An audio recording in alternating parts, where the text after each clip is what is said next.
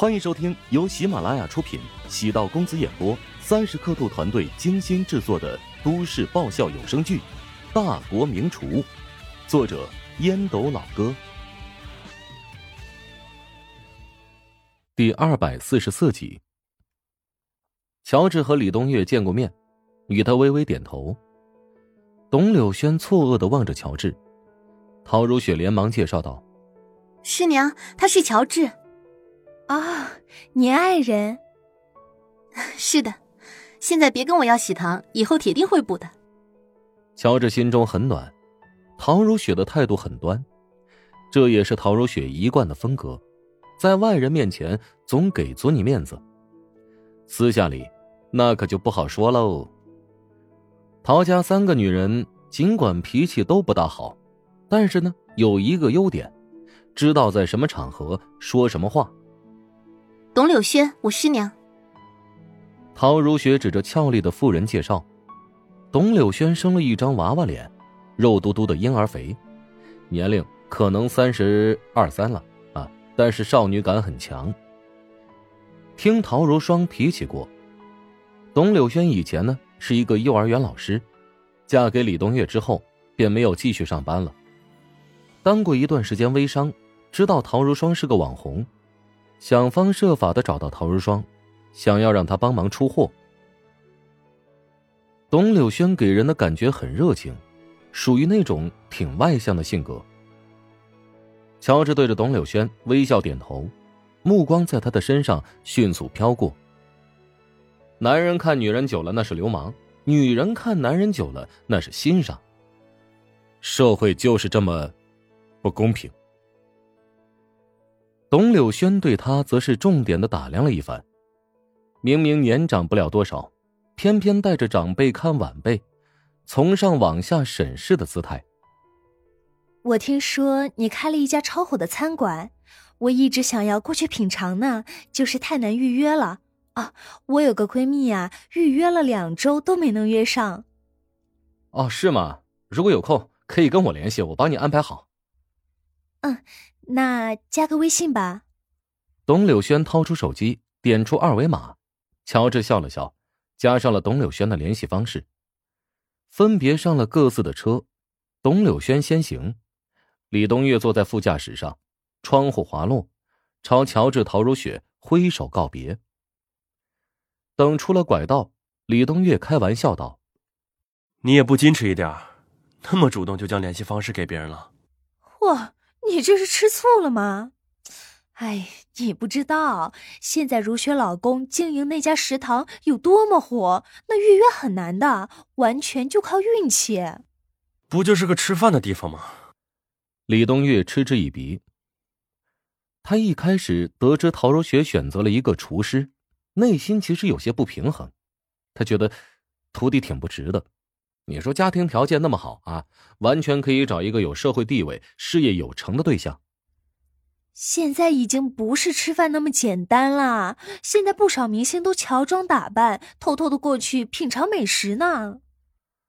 董柳轩白了李东岳一眼，丈夫在主持界很有名，但是对现在的潮流却有些迟钝。不就是穆小吗？哪有很多呀？李东月朝嘴里塞了一颗薄荷糖。有人说啦，在食堂见过高佑明、王战等小鲜肉呢。哎呀，我跟你说了，你不懂。我回去之后啊，我就得约个时间，带几个朋友过去感受一下。董柳轩将车载音乐音量调大，显然不愿意跟自己再多说什么。李东月侧目凝视着妻子，备受打击。他是在嫌弃我。乔治将车开出停车场，在红绿灯处停下。陶如雪见玻璃上有水珠，下雨了。乔治摇头，幽默的说：“不，是你在飘。”雨夹雪，哪里幽默了？陶如雪连忙按下车窗键，晶莹的雪花掺杂在细密的碎雨之间。她伸出雪白柔润的掌心，雪花刚入掌心。便化成了水滴。不怕冷啊，别冻着。冻死也开心，这可是雪呀！可惜太小了。若是再大一点，那就完美了。乔治直翻白眼，跟陶如雪果然很难在一个频道。一个不食人间烟火，一个满身市侩算计。下雪了，若是大一点明天出行必然困难。食堂的生意怕是要大打折扣了。唐如雪从副驾驶走出，站在雪中感受了几分钟，发现雪确实太小了一点微感失望的返回院内。乔治跟在他身后，笑着说：“你如果真的特别喜欢雪呢，等你有空，咱俩一起去北方啊。”我没空，你也没空，说了也是白说。唐如雪突然缺了聊天的兴致。乔治从侧方观察陶如雪，女人很美，不管穿什么衣服，都难以掩饰她的气质，时尚、骄傲。追求浪漫，憧憬童话。乔治目送陶如雪返回房间，轻轻的关上门。如果此刻敲门，他会不会放自己进去呢？乔治没有去尝试。现在和陶如雪相处的关系恰到好处，只等水到渠成。返回房间，乔治打开笔记本电脑，登录邮箱，将近期食堂的营业数据调出来看了一遍。食堂已经处于饱和的状态，每天大量的人预约。然而，按照食堂现在的吞吐量，无法消耗这么多客源，因此，扩充门店的面积或者数量，已经是势在必行。乔治已经联系了好几家学校，其中包括自己曾经生活过四年的母校。母校呢，一共有三个校区，其中白鹤校区是新校区。建立在道湖大学城，如果能够拿下这里的一处食堂，可以覆盖整个道湖大学城。不过，因为人气足够，所以大学城的食堂生意普遍不错，都在盈利。承包食堂的老板肯定不会轻易放弃这么一块特别香的肥肉，即使愿意转让，那也得花费不少的资金。乔治还在筹备阶段。将食堂的承包老板都打听清楚，等到合适的时机再主动出手。陶如雪在床上躺了半个小时，终究还是睡不着。她将窗户打开，让风雪进入一点惊喜的发现雪花变大，尤其是路灯朦胧、昏黄的灯光下的雪花，如同柳絮簌簌往下落。陶如雪担心会感冒。窗户只打开了十几秒，便赶紧关上，躲进有些冰凉的鹅绒被里。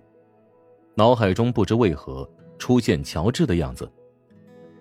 今晚在地下停车场见到乔治的瞬间，体内仿佛被注入了无穷的力量。那种滋味前所未有，难以形容。乔治最近做事越来越沉稳和顺利，陶如雪担心他会遇到挫折，比如。明明喜欢雪天，但又希望明天的雪不会铺天盖地。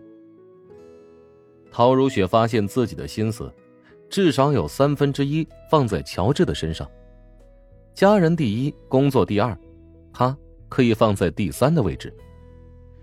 至于乔治心里会怎么排位呢？他的父母肯定放在第一位，其次是自己的事业，至于第三位，嗯，未必会是他。突然觉得受到了打击，陶如雪竟然发现自己会卑微，这让他感觉到恐惧。乔治第二天凌晨便早早的醒来，如同陶如雪所愿，夜里下了很大的雪。乔治心头一热，在院子里堆了两个雪人。陶南方也起得很早，发现雪人之后，竟然少见的露出了微笑。乔治先去菜市场兜了一圈，无疑的摊子已经率先摆出来。之前那见过一面的姓陶的青年，正在上下货；正在检查菜品的两个人，都是乔治的同行。无疑见乔治露面，赶忙迎了过来。乔老板，好久不见。其余两人注意到乔治，朝他看了几眼。乔治笑着说：“啊，是啊。”去云海办点事儿，昨天才回来。本集播讲完毕，感谢您的收听。如果喜欢本书，请订阅并关注主播。喜马拉雅铁三角将为你带来更多精彩内容。